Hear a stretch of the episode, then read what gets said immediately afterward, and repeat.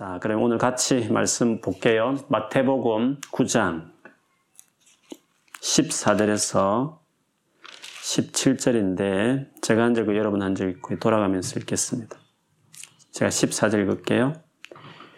그때 요한의 제자들이 예수께 나와 이르되 우리와 바리새인들은 금식하는데 어찌하여 당신의 제자들은 금식하지 아니하나이까? 예수께서 그들에게 이르시되 혼인집 손님들이 신랑과 함께 있을 동안에 슬퍼할 수 있느냐? 그러나 신랑을 빼앗길 날이 이르니 그때는 금식할 것이니라. 생배 조각을 낡은 옷에 붙인 자가 없나니 이는 기운 것이 그 옷을 당기어 헤어짐이 더하게 되며 새 포도주를 낡은 가죽 부대에 넣지 아니하나니 그렇게 하면 부대가 터져 포도주도 쏟아지고 부대도 부리게 됨이라. 새 포도주는 새 부대에 넣어야 둘이 다 보존되느니라. 아멘. 자, 우리 자신을 향해서 다시 선포합시다. 믿음으로. 옆에 또 가족 있으면 그들에게도 같이 선포하십시다. 하나님 살아계시니 걱정하지 맙시다. 하나님 살아계시니 걱정하지 맙시다. 한 번 더 할까요? 하나님 사랑 배남 없으니 걱정하지 맙시다. 하나님 사랑 변함없으니 걱정하지 맙시다. 아멘. 여러분, 우리가 매일매일 살면서 그런 말들을 하죠. 우리가 삶의 우선순위를 잘 정해야 된다. 많은 일을 하는 것보다도 제대로 된 중요한 한 가지를 집중해서 하는 것이 중요하다. 이런 말들을 합니다. 이것저것 여러 가지 다 한 번씩 해봐도 제대로 잘한 것이 없으면 어떻게 큰 일을 할 수 있겠습니까? 어, 많은 것을 다 못해도 한 가지 딱 정해서 중요하다 싶은 거 정해서 열심히 하는 거 탁월하게 하는 것이 우리 살아가는 데도 얼마나 중요한 지혜입니까? 여러분 신앙생활도 그렇습니다. 이것저것 좋다는 거 다 하면 풍성할 것 같은데 전혀 그렇지 않습니다. 사실 오늘 그 부분에 대해서 영성에 대해서 같이 좀 나누고 싶습니다. 오늘 자세히 보겠지만 그 위대한 세례 요한의 제자들이 예수님께 와서 금식을 왜 하지 않습니까? 금식을 좀 하자고 이야기했습니다. 들어보면 뭐 그것도 같이 할 만도 하지 않습니까? 뭐 오늘 이 말씀을 오해하지 말기를 금식이 필요 없다는 의미는 아닙니다. 그들의 그 영성 색깔을 이야기합니다.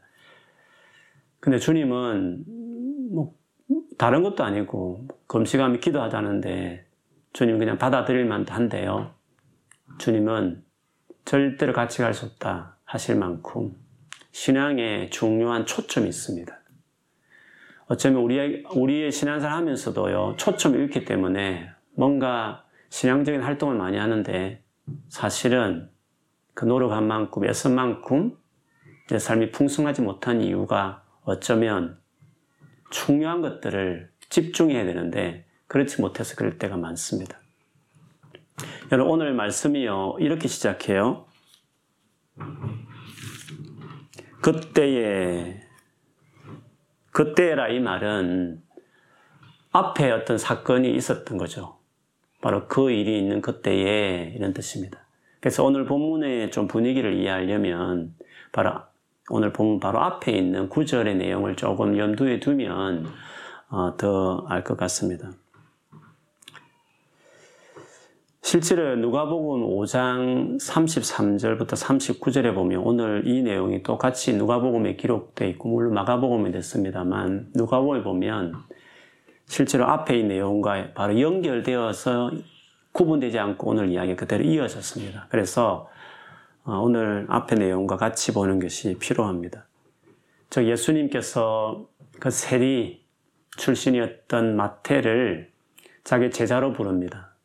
그 마태는 너무 기뻐서 자기 집에 예수님을 제자들과 함께 식사 초대를 했는데 그 자리에 자기와 같은 동료 많은 세리들도 초청하고 그 다음에 그 당시에 율법 학자들의 눈에 규정에 잘 못 지켜서 죄인이라고 이렇게 낙인 찍혔던 많은 그 당시에 사람들까지도 어, 그 자리에 초청했습니다. 예수님과 제자들이 같이 식사를 했죠. 근데 이 광경을 보고 아, 바리새인들이 예수님 예수님에게 막 그 비난하는 일들을 했습니다.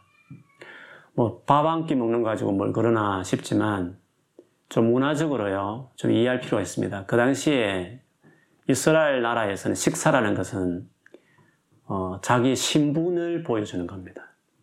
그래서 아무데나 식사 자리에 가지도 않고 또 아무나 자기 집에 초대하지도 않습니다. 같이 식사하는 그 사람들이 바로 나와 같은 신분이다 이렇게 보여주는 것이기 때문에 그렇습니다. 그러니까 어떻게 존경받는 한참 핫 떠는 랍비인 저 예수는 어떻게 세리들처럼 그리고 우리들 보기에 율법의 어떤 여러 가지 조항을 지키지 않는 것을 보이는 죄인들처럼 저들 같이 식사하는 저들이 친구가 될 수 있단 말인가? 라는 식으로 이제 예수님 제자들에게 비난을 했습니다. 그때 예수님이 답변하신 내용을 보면 의사는 병든 자를 찾아가지 않냐. 마찬가지로 나는 의인을 스스로 어렵다고 하는 사람들을 찾아가는 게 아니라 죄인들을 어, 찾아가서 그들을 부르러 왔다 이런 이유의 말씀을 하셨습니다. 이런 분위기 속에 오늘 말씀이 이어지는 것입니다.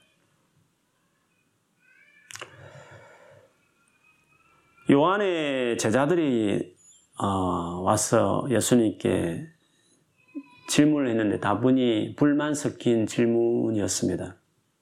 우리와 그리고 바리새인들은 금식을 하는데 어떻게 당신의 제자들은 금식을 하지 않습니까? 라고 질문했습니다. 아까 언급했던 누가복음에 보면 이 질문을요. 세례 요한의 제자들이 아니라 바리새인들이 질문했습니다. 그러니까 이 자리에 다 같이 있었던 것 같아요. 마태는 세례 요한의 제자들이 질문한 그 부분을 언급했고 누가는 어, 바리새인이 똑같이 질문한 것으로 이어서 말하는 거, 말한 것이었습니다.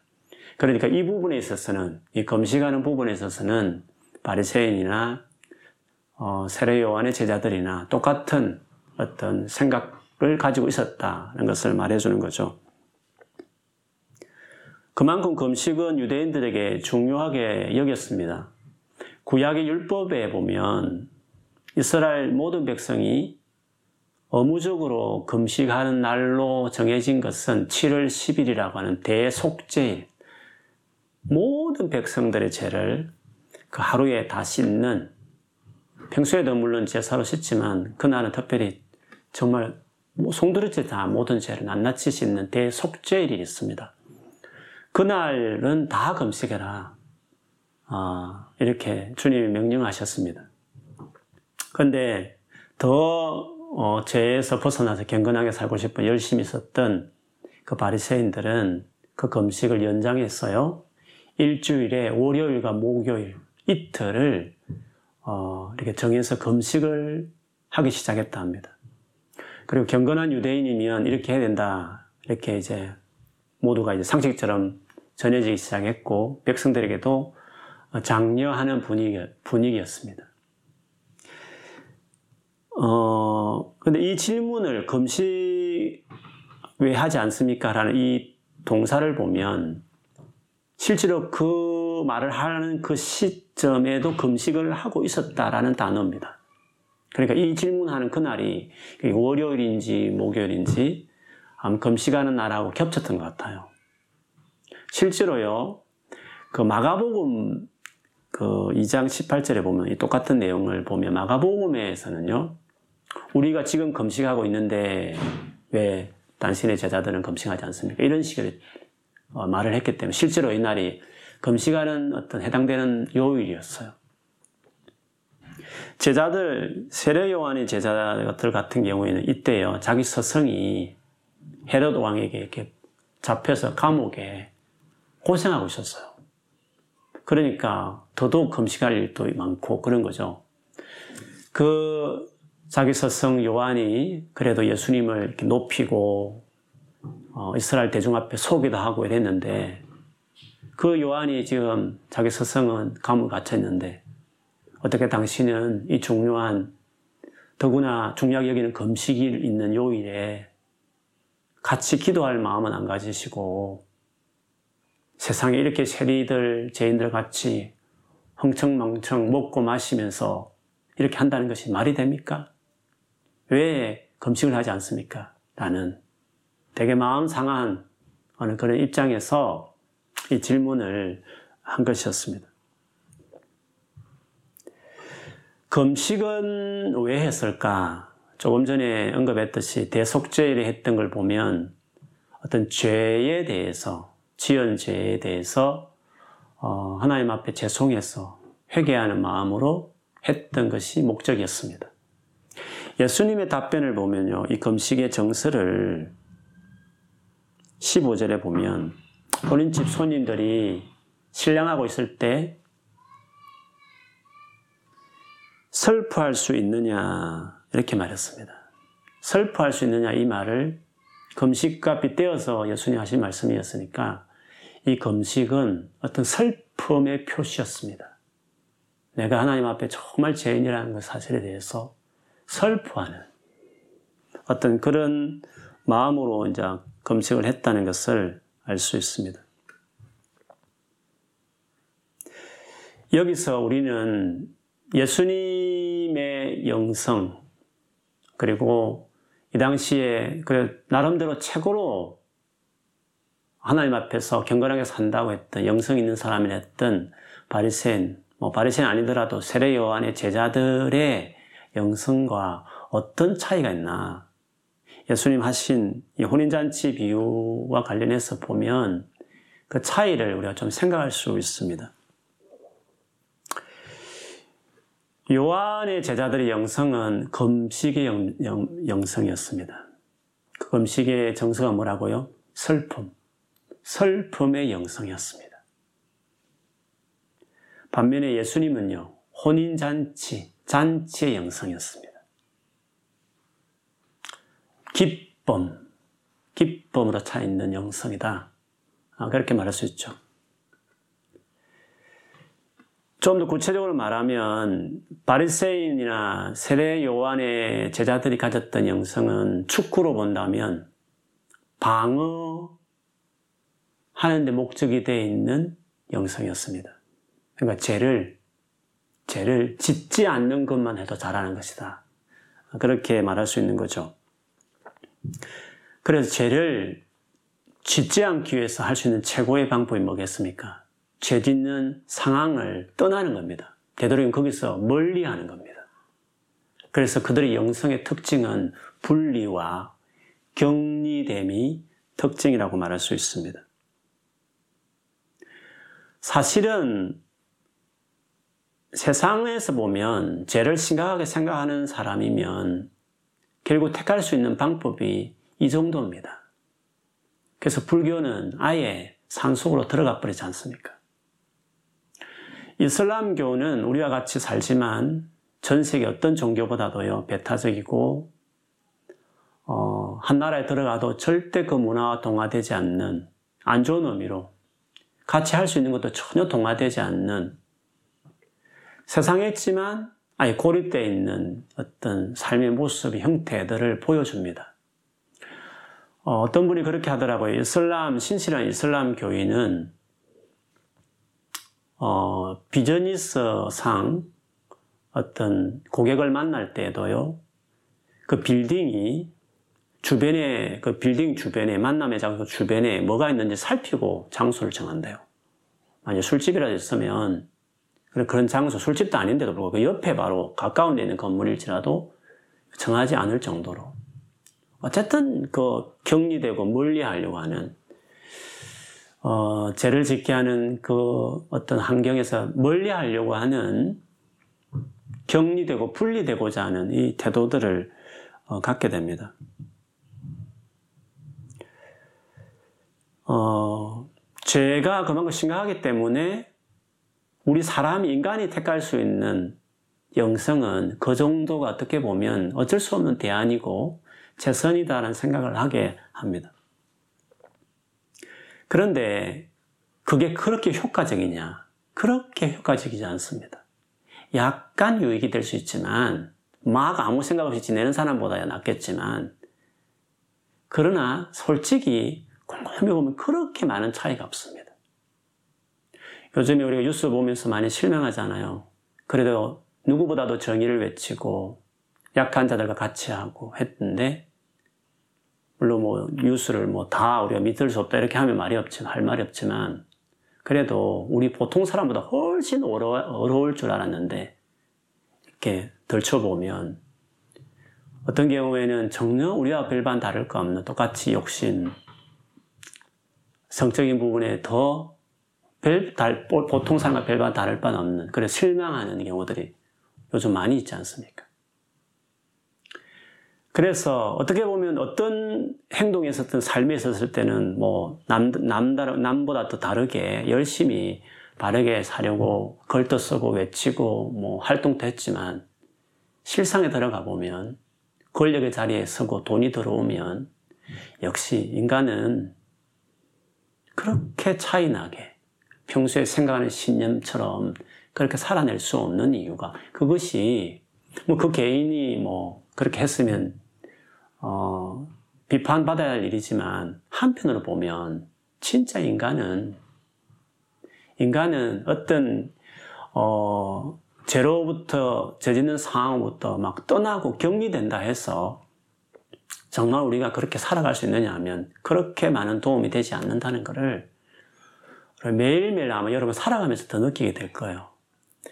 어떻게 보면 세상에서 하나님 주신 종교 중에 하나님 직접 세운 종교가 유대교 아니겠습니까? 유대교만큼 깨끗하게 죄에서 바르게 어렵게 살아가라고 강조하는 종교가 어디 있겠습니까? 그 유대교의 대표라고 말할 수 있는 바리새인들과 뭐 긍정적으로 생각했을 때 세례 요한의 제자들의 영성이라면 얼마나 놀랍겠습니까? 그러니까 주님은 그들이 가진 그 영성의 한계를 아는 겁니다. 그리고 그런 식으로 어, 따라오라고 말하는 그들의 요구에 주님이 동의할 수 없는 겁니다. 왜냐하면 그 정도의 영성을 가지고는 건 죄를 피하고 방어하고 이 정도에 가지고는 그렇게 효과가 없다는 겁니다. 그래서 로마서 2장에 보면 그 1장 앞부분에 1장 뒷부분에 각가지 막 죄들을 언급해요. 근데 2장에 넘어가면서 어쩌면 그 죄짓는 사람을 막 비판할 만한 스스로 어렵다고 생각하는 유대인들을 바울이 딱 염두에 두고 2장에 넘어가면서 그렇게 그들 말을 해요. 그렇게 너희들이 어렵고 막 죄짓는 사람들 판단하는 너희들은 너희들도 똑같이 사실을 행하지 않냐. 별반 다르지 않지 않냐. 아마 너희들이 더 그렇기 때문에 더 심판받을 걸? 이런 식의 어떤 말을 바울이 해요. 제가 읽어드리면 이렇습니다. 그러므로 다른 사람을 판단하는 사람도 변명할 수 없게 되었습니다. 다른 사람을 판단하는 사람은 자신도 똑같은 행동을 하고 있으므로 자기 자신을 오히려 판단, 자기 자신을 심판하는 셈입니다. 이런 일을 행하는 사람들에게 하나님께서 어려운 심판을 내리시라는 것을 우리는 알고 있습니다. 악한 일을 행하는 사람들을 판단하면서 실은 자신도 똑같은 일을 하고 있는 사람에게 한마디 하겠습니다. 그대가 혹시라도 하나님의 심판을 피할 수 있다고 생각합니까?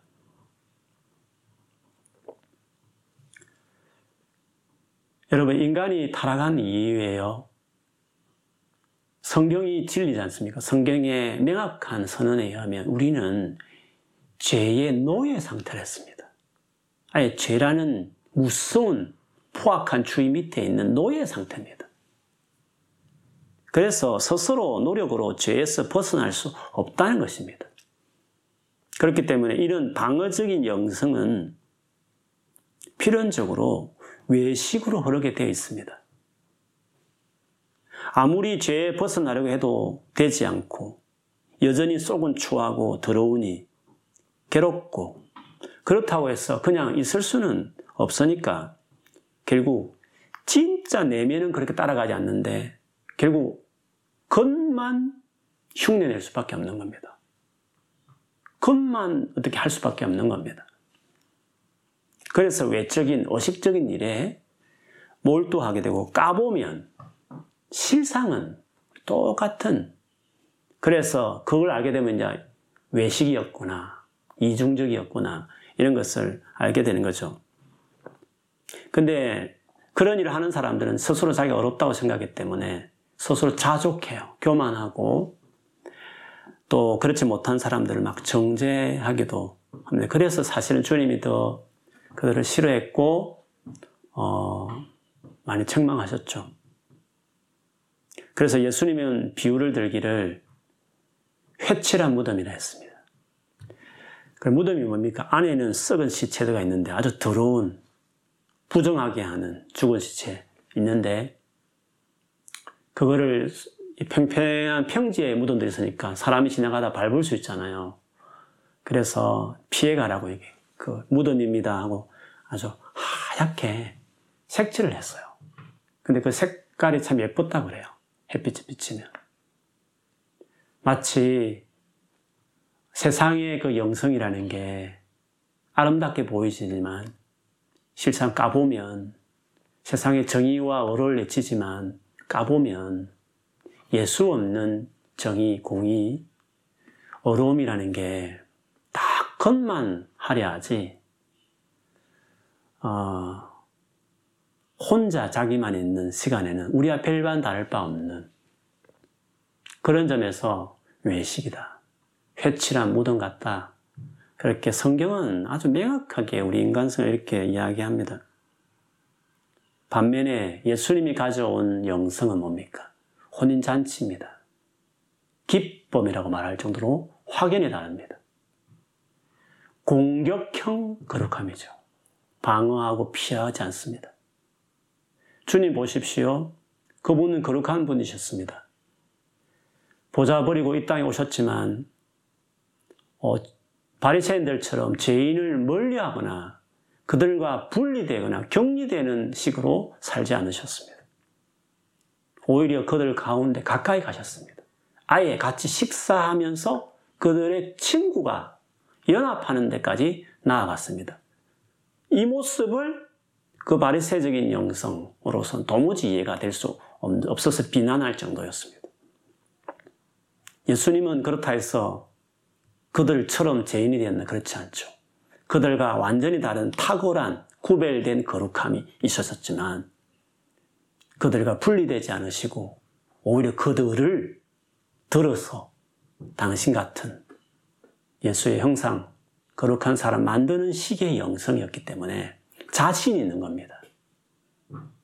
자신이 없으니까 넘어갈 것 같으니까 피하고 단속하고 분리하지.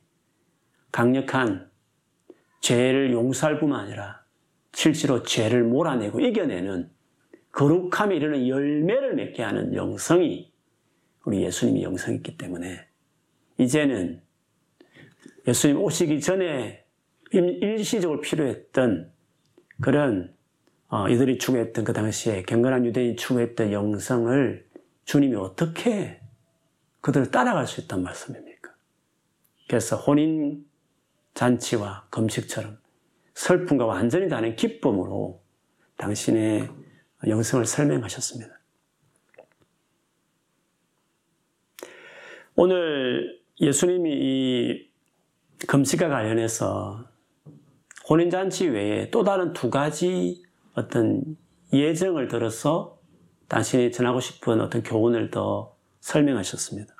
그거는 생배 조각을 저 아주 새 옷감, 생배 조각을 낡은 옷에 붙이는 자가 없다. 이 상식이죠.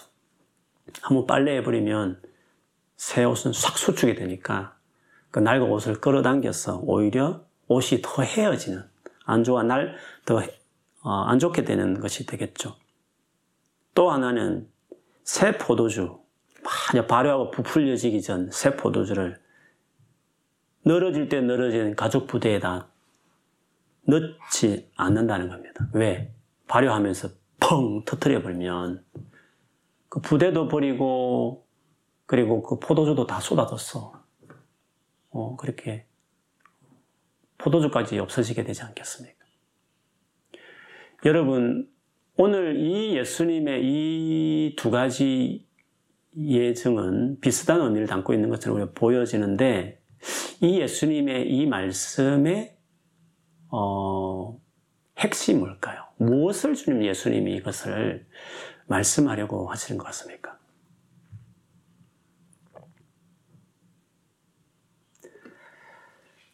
우리가 예상되듯이 절대로 같이 할 수 없다, 이거는.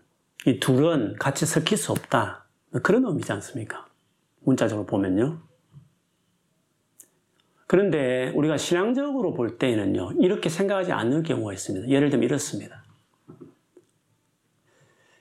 율법주의가 물론 구원을 이루는 거 아니지만, 그래도 그 율법의 기능, 즉, 죄를 깨닫게 하고, 구원자가 필요한 것을 알게 하는 그 율법의 그 기능이 원래 있지 않습니까? 그 율법이 우리를 하여금 바르게 살게 하지는 못하지만 죄인이라는 걸 깨닫게 한다는 그 말씀처럼 지금 도 예수님이 오셨지만 그래도 지금 또 율법이 필요하지 않겠습니까?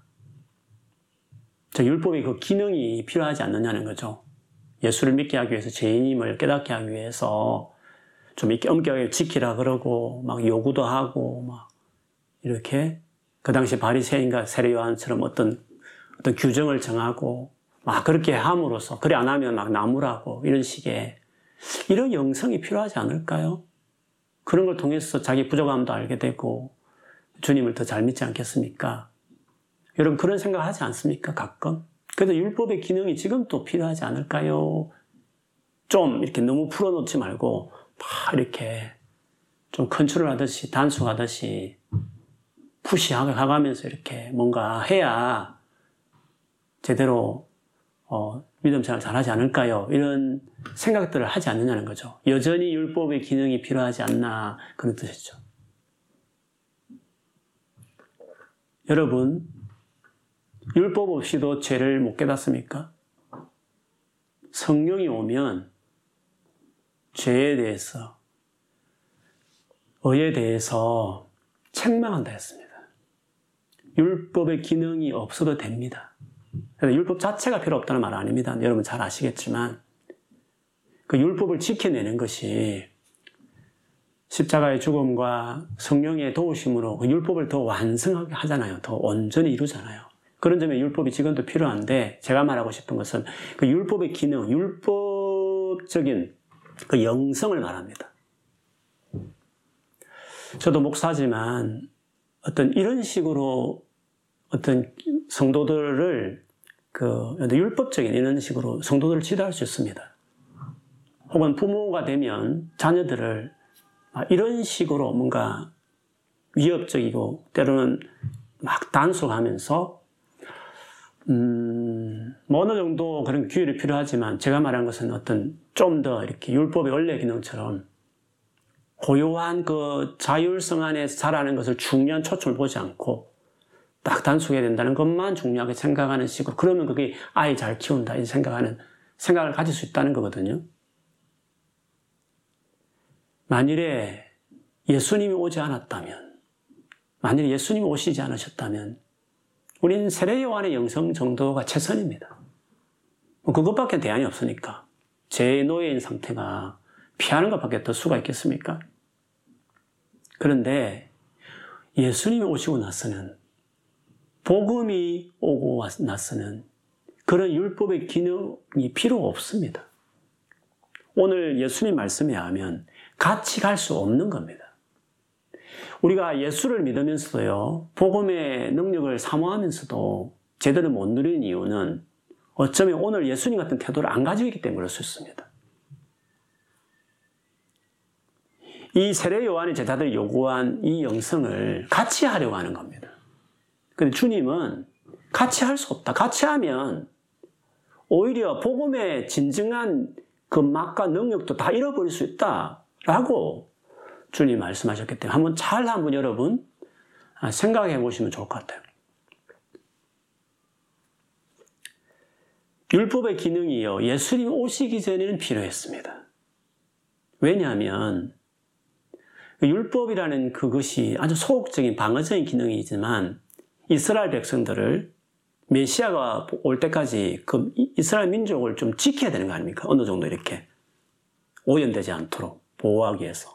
그래서 어떤 정결한 짐승, 부정한 짐승, 뭐 여러 안식일, 월삭, 뭐 안식년 이런 등등을 통해서 뭔가 음식법이나 절기 같은 걸 통해서 목적이 있습니다. 그 당시 이방인들하고 그래도 격리시키려고 섞이지 않도록 하기 위한 목적에서 사실 그 율법의 의식적인 조항도 다 있는 겁니다. 방어적인 영성으로라도 좀 끌어가겠다는 거죠. 예수님 오실 때까지. 근데 그게 도움이 됐죠. 그래서 예수님 오시게 됐는데 그런데 여러분 구약에 여러분 선지서들을 읽어보면 알겠지만 그 율법의 기능의 한계를 여전히 보여줍니다. 어떤 경우에는 이방인과 똑같은 죄를 범했다고 더했다고까지 책망을 받아가지고 바벨론의 멸망을 당하는 포로로 끌려가는 그 이야기 우리 잘 알지 않습니까? 율법의 기능은요 사람을 푸시하고 단순함으로 어떤 바른 사람 만들어 보겠다는 것에 한계가 있다는 것을 복음이 들고 와서는 그 방식을 반드시 써면 안 된다는 것을 같이 갈 수 없다는 것을 우리의 영성의 색깔은 그런 것이 되어서는 안 된다는 것을 오늘 예수의 말씀을 보면서 우리가 기억하는 것이 필요합니다. 갈라디아서 3장 23절 25절에 바울이 이런 말을 했습니다. 믿음이 오기 전에는 우리가 율법에 갇혀 있었습니다. 하나님께서 장차 올 믿음의 길을 보여주실 때까지 우리에게는 자유가 없었습니다. 그리스도께서 오시기 전까지는 율법이 우리의 선생이었습니다. 그러나 그리스도께서 오신 뒤에는 우리가 믿음으로 인해 어렵다함을 받을 수 있게 되었습니다. 이제 믿음의 길이 나타났으므로 다시는 우리가 율법에 갇혀 있을 수 없습니다. 지금 복음이 세틀된 상황에서 아직도 율법의 기능이 필요하다? 그런 뭔가 컨트롤하는 영성이 사람에게 도움이 될 수 있다? 아닙니다. 물론 제가 경건에 이르는 연습이라든지 뭐 자기 트레이닝 이런 것들 경치하는 걸 말한 건 아닙니다. 경건의 훈련은 뭐 사실은 그 깊은 십자가 은혜와 성령을 의지하면서 그걸 전제되어야 되는 거죠. 그 가운데 반드시 훈련이 따라오는 건 당연합니다. 제가 늘 말하는 몸 훈련 이런 거 중요하다는 말씀 드렸으니까. 그런데 그거를 의지하지 않고 어, 단지 어떤 그 푸시하고 어, 이렇게 뭔가 판단하고 막 하고 안 하고 이런 것으로 사람을 어떤 신앙을 키워가겠다라는 그 태도가 뭐 성경을 많이 읽으면 잘하고 기도 많이 하면 잘하고 이런 어떤 드러나는 그 그것만으로 뭔가를 평가하려고 하는 이 잣대가 어 그게 반드시 효과가 많이 있느냐 그렇지 않다는 것을 이야기하는 겁니다. 제대로 복음의 그 정신이 입각한 그 경건 훈련이 돼야 되는 거죠. 그래서 믿음이 오기 전까지 율법의 어떤 기능이 필요하죠. 온 이후에는 필요 없다는 겁니다. 바울은 자기 경험을 이야기해. 바울이 얼마나 율법에 철저하게 그 헌신했던, 지키려고 노력했던 사람이었습니까? 근데 그가 쓴 그 빌리포서 3장 4절에서 9절 좀 길지만 그게 내용을 보면 제가 좀 읽어드리겠지만 요지는 그래요. 내가 예수를 그 믿음으로 말미암는 이 어외에 이전에 자기가 바리새인으로 정말 율법에 흠이 없을 정도 지켰던 그거 삶을 자기가 서두에 말을 하는데 그것을 예수 믿고 나니까 그 율법의 그 기능을 막 열심히 지키려 했던 충실하려 했던 그것들이 해로운 것이었다 이렇게 말해요. 적당히 도움됐다 정도가 아닙니다. 해롭다고 말했습니다. 해롭다.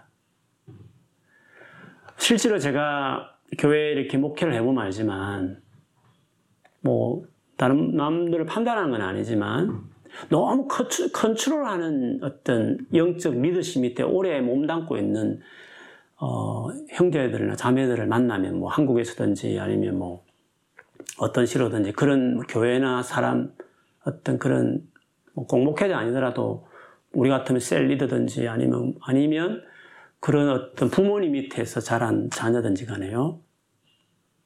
그런 사람들을 만나면 복음의 풍성함을 그 누리는데 많은 시간이 더 걸리는 걸 볼 수 있어요. 그리고 그런 컨트롤이 없는 이런 자유로운 영국에 혼자 딱 떨어지면 완전히 풀어져 버리는 거죠. 하루아침에 머리에 진 집처럼 무너져 버리는 신앙생활 하는 경우도 많이 봐요. 또 해도 자유 없고 눌려서 살아가는 사람들 있거든요. 해로운 겁니다. 해로운 거. 그것을 제가 읽어 드릴게요. 바울이 인용했던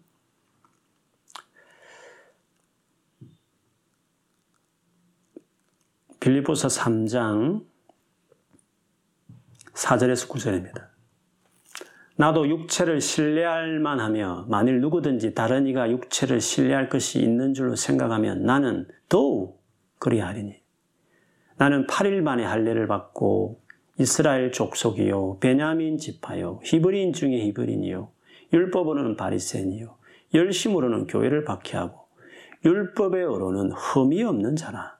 그러나 무엇이든지 내게 유익하던 것을 지금, 지금 말한 게 다 유익하다는 것이었습니다. 옛날엔 유익하다고 생각했습니다. 유익하던 것을 내가 그리스도를 위하여 다 해로, 해로 여길 뿐더러 또한 모든 것을 해로 여김은 내 주 그리스도 예수를 아는 지식이 가장 고상하기 때문이라. 내가 그를 위하여 모든 것을 잃어버리고 배설물로 여김은 그리스도를 얻고 그 안에서 발견되려 하면 내가 가진 은은 율법에서 난 것이 아니요 오직 그리스도를 믿음으로 말미암은 것이니 곧 믿음으로 하나님께로부터 난 오라. 여러분 보셨죠? 오직입니다. 그렇게 여기하는 거 그거는 해롭다. 배설물이다. 여기 주님이 오늘 보여줬던 그 태도입니다. 금식 같이 하자는 거 그냥 할 수 있는 거 아닙니까? 금식 자체를 지금 주님이 필요 없다는 말씀하지 않으셨죠. 주님 또 신랑이 빼앗길 적 당신의 십자가 죽음이 있을 때 슬픔의 순간에는 금식하라 했기 때문에 금식 자체를 당신도 40일 금식도 하셨으니까 금식 자체를 말한 거잖아. 그 영성의 스피릿을 말합니다. 색깔을 말하는 겁니다.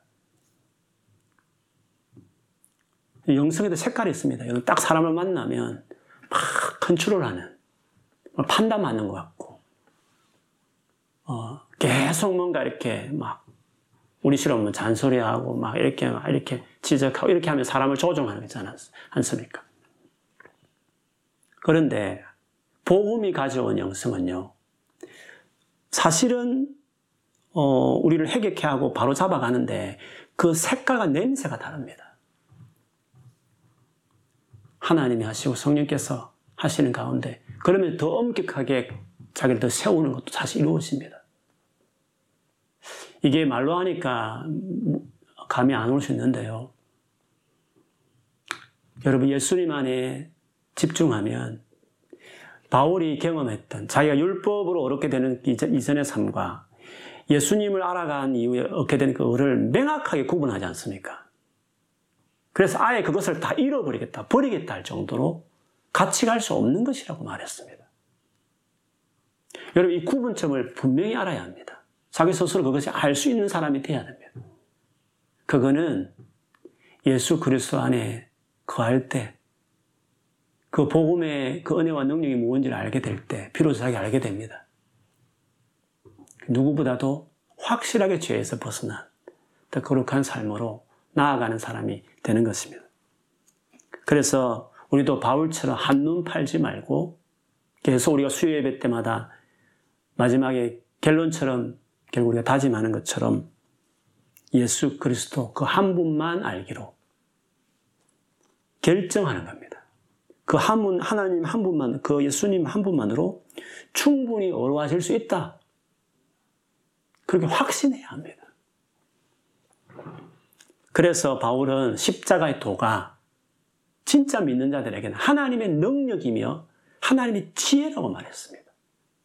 그러면서 하나님이 약한 것이 세상 사람, 세상 종교에서 대단한 놀라운 그 어떤 능력보다도 더 나오며 하나님의 그 미련한 것이 세상에 뭐 그렇게 대단하게 뭔가 크게 뭐 변하고 어찌게 바꿀처럼 보여지는 수많은 세상에 가르친 유명 명사들의 가르침 인생의 매뉴얼 되는 책들 어떠한 것보다도 복음 안에서 십자가의 도를 통해서 알게 된 그것이 더 지혜롭다. 주께서 그렇게 말씀하셨습니다. 그러므로 여러분, 우리 예수를 믿은 것이 얼마나 놀라운 것인지 모릅니다. 그게 놀랍다는 것을 맛보는 데까지 나아가야 되지 않겠습니까? 그러니까 딱 여러분 붙들은 이 붙잡은 거 있잖아요. 바울처럼. 처음 붙잡은 것을 끝까지 붙잡고 주님 알기에 한번 헌신해 보는 겁니다. 그 주님 복음이 요구하는 그 가르침대로 한번 잘 따라가 보는 겁니다. 이것저것 해보면 아무것도 안 된다는 서도의 말처럼 신앙의 영역에는요, 집중이 필요합니다. 예수 그리스도에게 집중하면 다른 것들 다 열리는 겁니다.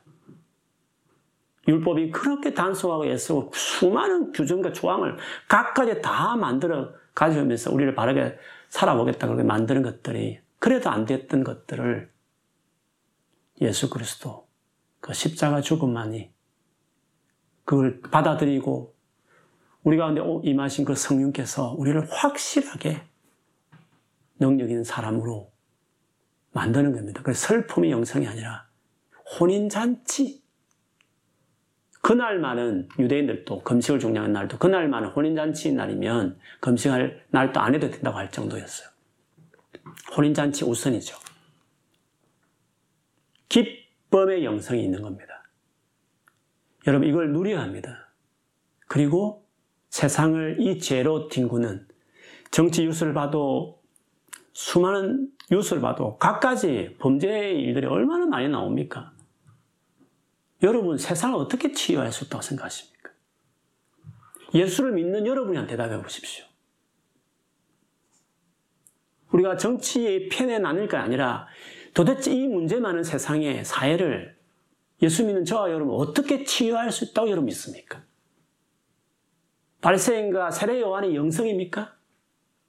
세상에 그런 주장을 하는 그런 이념들이 바탕에 있는 분도 있습니다. 그런데 예수 그리스도 외에는 없지 않습니까?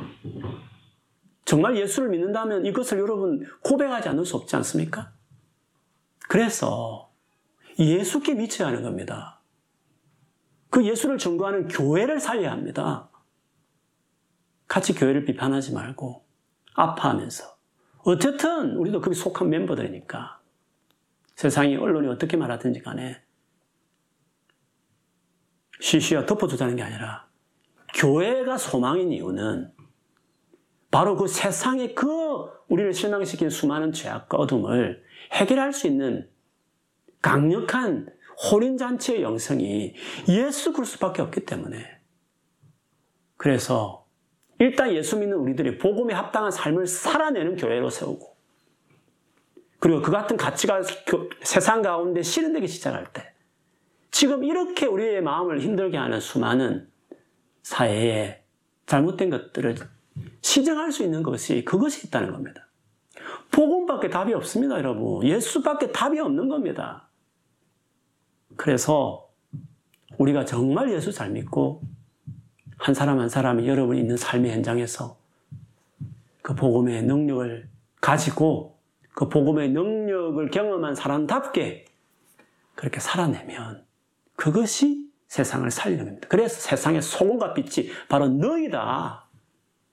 너희가 세상의 운명을 책임니다. 예수님도 그 당시에 정치적으로 힘없는 어부들 모아놓고 이스라엘 전체에 너희가 소망이다 하신 말씀을 한번 생각을 우리가 해보시, 해보십시다. 그러므로 이 양 들어온 이 예수를 따르는 길, 얼마나 이 놀라운 길입니까? 성부수 내야 됩니다. 잡종 만들시지 짬뽕으로 복음을 희석시키지 말고 예수님 오늘 거절하셨대. 바울이 예수를 한번 아는 이후에 그 모든 걸 해로 여기고 배설모 여기고 컨시더 여기고 그렇게 취급하고 타협하지 않고 섞지 않고 오직 예수 그리스도로만 알기만을 헌신했던 것. 우리가 지금 예수를 믿어도 능력 있는 삶을 살지 못하는 것은 복음에 문제가 있는 게 아닙니다. 다 나에게 문제가 있는 겁니다. 나에게.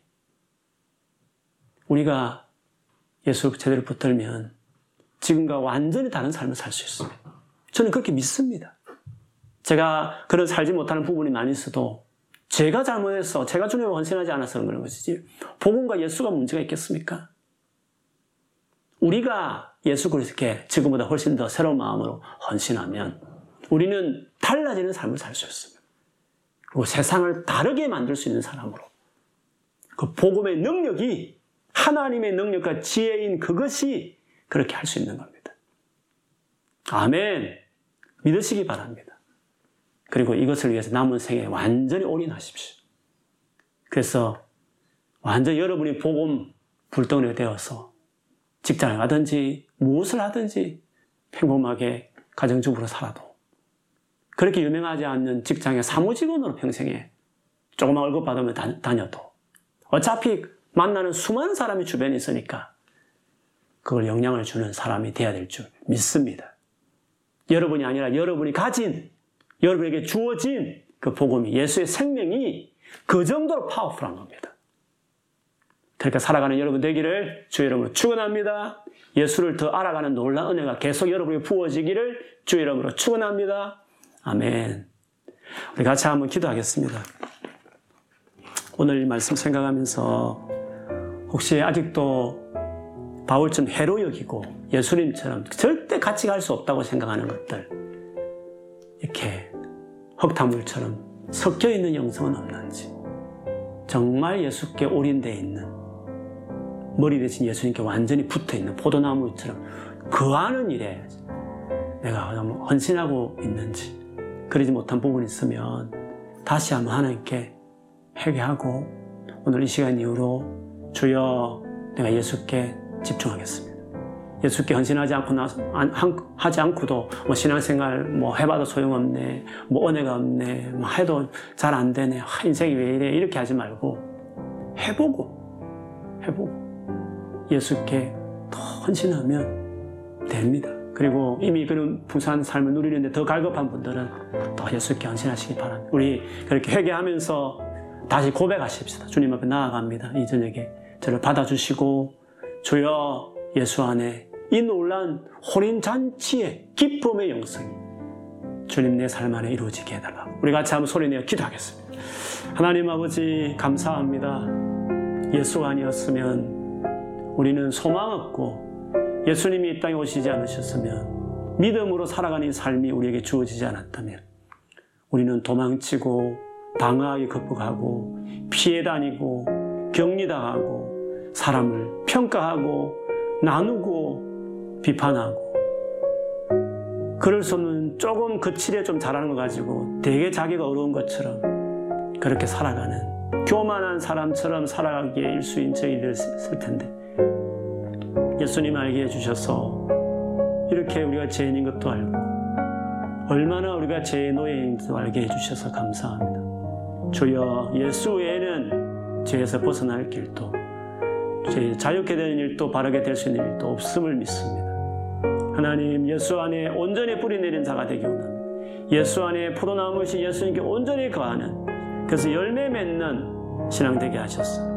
이제는 세상 가운데 한복판에서도 세상의 어둠에 그냥 그저 피하는 정도가 아니라 오히려 세상의 어둠을 몰아내는 정말 생명의 말씀의 빛을 밝히는 어둠을 몰아내는 빛이요 소금같이 우리 세상에 깊이 속해 있으나 구별되고 우리 세상을 바꾸어내는 주여 세상의 소금과 빛으로 살아가는 자가 되기를 원합니다. 우리가 예수를 믿는다 하면서도 복음에 정말 우리 마음을 다 드리지 못하고 헌신하지 못했던 것 주여 용서해 주옵소서 라우디게아 교회처럼 차지도 덥지도 않는 채로 예수님 문 밖에 세운 채로 전혀 자기 삶에 집중하고 주님과 더불어 먹고 마시는 삶이 아닌 하나님 세상 것으로 가득 채운 삶을 살고서는 오히려 가련하고 헐벗고 가난하고 눈물 자라고 하신 구역질 나는 신앙이라고 말했던 라우디가 교회 같이 우리가 교회를 다녀도 예수를 믿어도 전혀 하나님의 은혜와 능력과 주여 그런 풍성한 삶을 누리지 못하고 살 수 있습니다. 주님의 문제가 아니라 예수 믿는 복음의 문제가 아니라 우리가 하나님 앞에 예수께 헌신하지 않았기 때문에 주님 그렇게 된 줄 믿습니다. 주여 용서해 주시고 오늘 이 저녁부터 주님 붙들면 우리 인생이 달라지는 줄 믿습니다. 변화가 일어나는 줄 믿습니다. 우리가 슬픔에 젖어 있는 우리의 영성이 기쁨의 영성으로 바뀌어지는 줄 믿습니다. 주님 붙들게 하시고 예수님 더 알아가는 은혜를 더 주십시오. 주여 우리 모두에게 그 은혜를 더 부어 주십시오. 주님 그렇게 살지 못한 우리 모든 죄악을 이 시간 용서해 주십시오. 주님께 문제가 있는 것이 아니라 복음에 문제가 있는 것이 아니라 우리가 주님 앞에 그렇게 나아가지 못한 것이 문제인 걸 고백합니다. 하나님 정말 바리새적인 영성 세례 요한의 제자들의 영성처럼 컨트롤하고 단속하고 푸시하고 하나님 그런 영성 아니라 정말 복음이 내면을 바꾸어 내고 주님 예수를 의지함으로 이루어지는 그 자유로운 진정한 자유가 주어지는 하나님 그 가운데서 스스로 사기를 단속하고 하나님 그런 정말 복음이 가르쳐 준 예수님의 그 잔치의 영성을 가진 자들 그것이 무엇인지 경험하고 누리는 우리 모두가 될 수 있도록 하나님께서 역사해 주시옵소서. 아, 우리 두 번째는 우리 한번 교회를 위해서 다시 한번 기도하겠습니다. 우리 교회가 정말 예수 그리스도를 제대로 아는 교회가 되도록 목사인 저도요. 그리고 우리 교회의 많은 리더십들 그리고 우리 성도들이 교회를 오래 다닌 성도들은 그 복음의 영성을 몸에 잘 익히듯이 스며들어서요. 뭐라 이론적으로 설명을 다 할 수는 없지만 새신자가 딱 붙어도 정말 이 예수님의 영성으로 자유로우나 가장 엄격하고 가장 어, 기쁨 있지만 그러면 가장 절제가 있는 복음 안에 가능한 이 삶. 어, 가장 못, 가장 추악한 죄인들이 예수님께 가잖아요. 꼬장꼬장하면 예수님 두려워서 못 갈 거잖아요. 판단하지 않으시지만 가니까 다 거룩해지듯이. 우리 교회가 그런 교회였으면 좋겠어요. 예수님의 영성을 가진 교회였으면 좋겠습니다. 그걸 위해서 기도했으면 좋겠습니다. 우리 교회가 주님을 정말 알도록 지식적인 것뿐만 아니라 마음을 인격으로 주님과 정말 동행하는 그런 삶을 살아가는 성도들로 다 자라갈 수 있도록.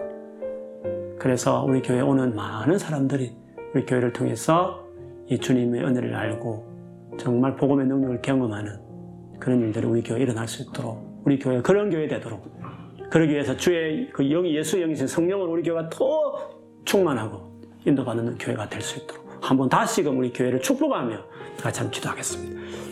하나님 아버지 우리 교회를 주의 손에 의탁합니다.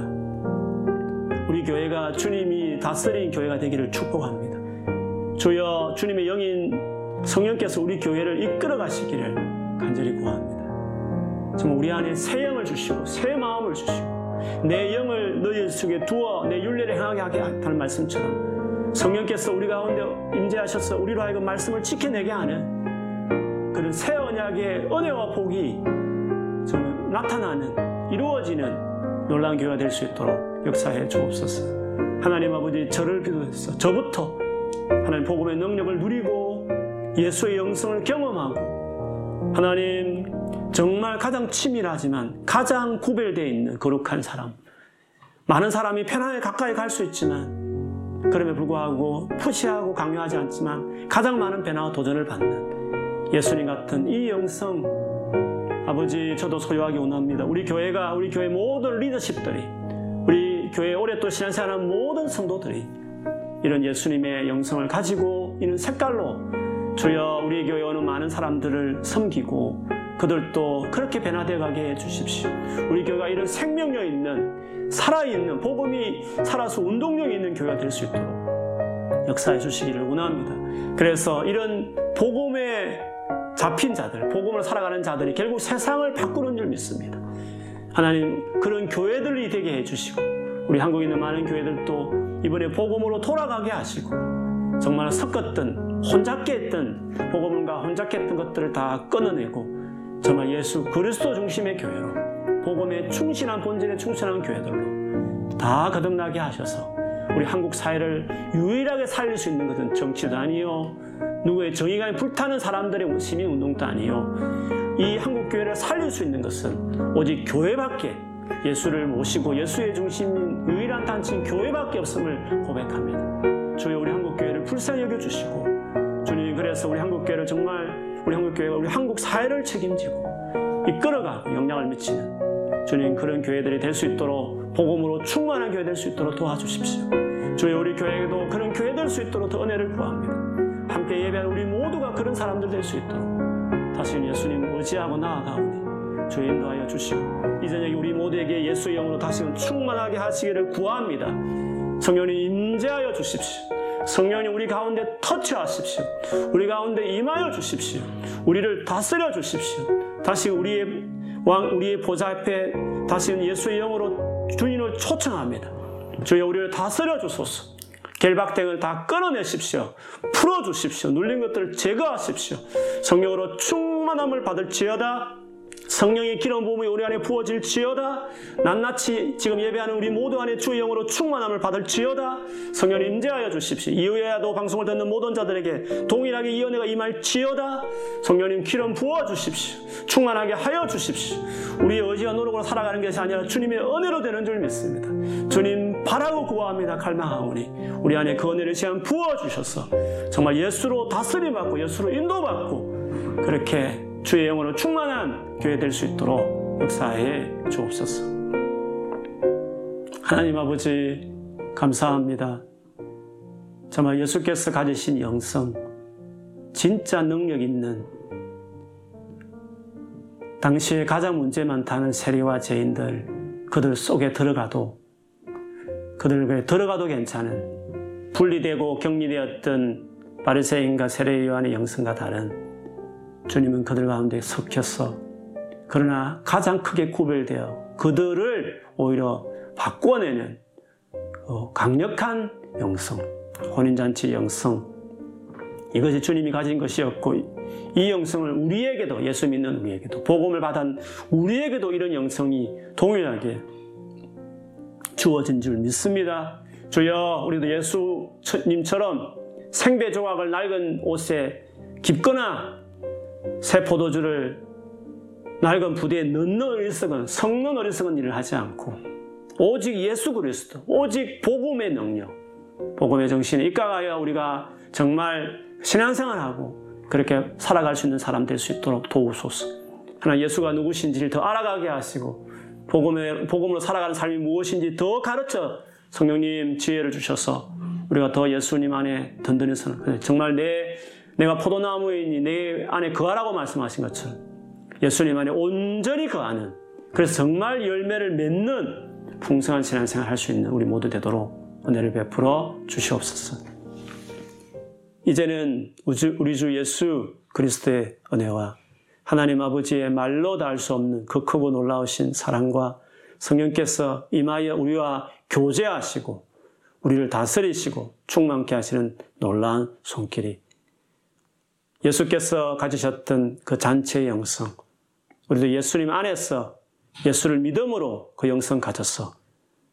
나도 놀랍게 변화될 뿐만 아니라 이 같은 것으로 세상의 어둠에 노예화되어 있는, 잡혀 있는 세상 가운데 빛으로 소금으로 그렇게 살아내기를 원하는 그런 인생 되기를 소망하는 우리 사랑하는 성도들에게 지금부터 영원토록 함께할지어다. 아멘.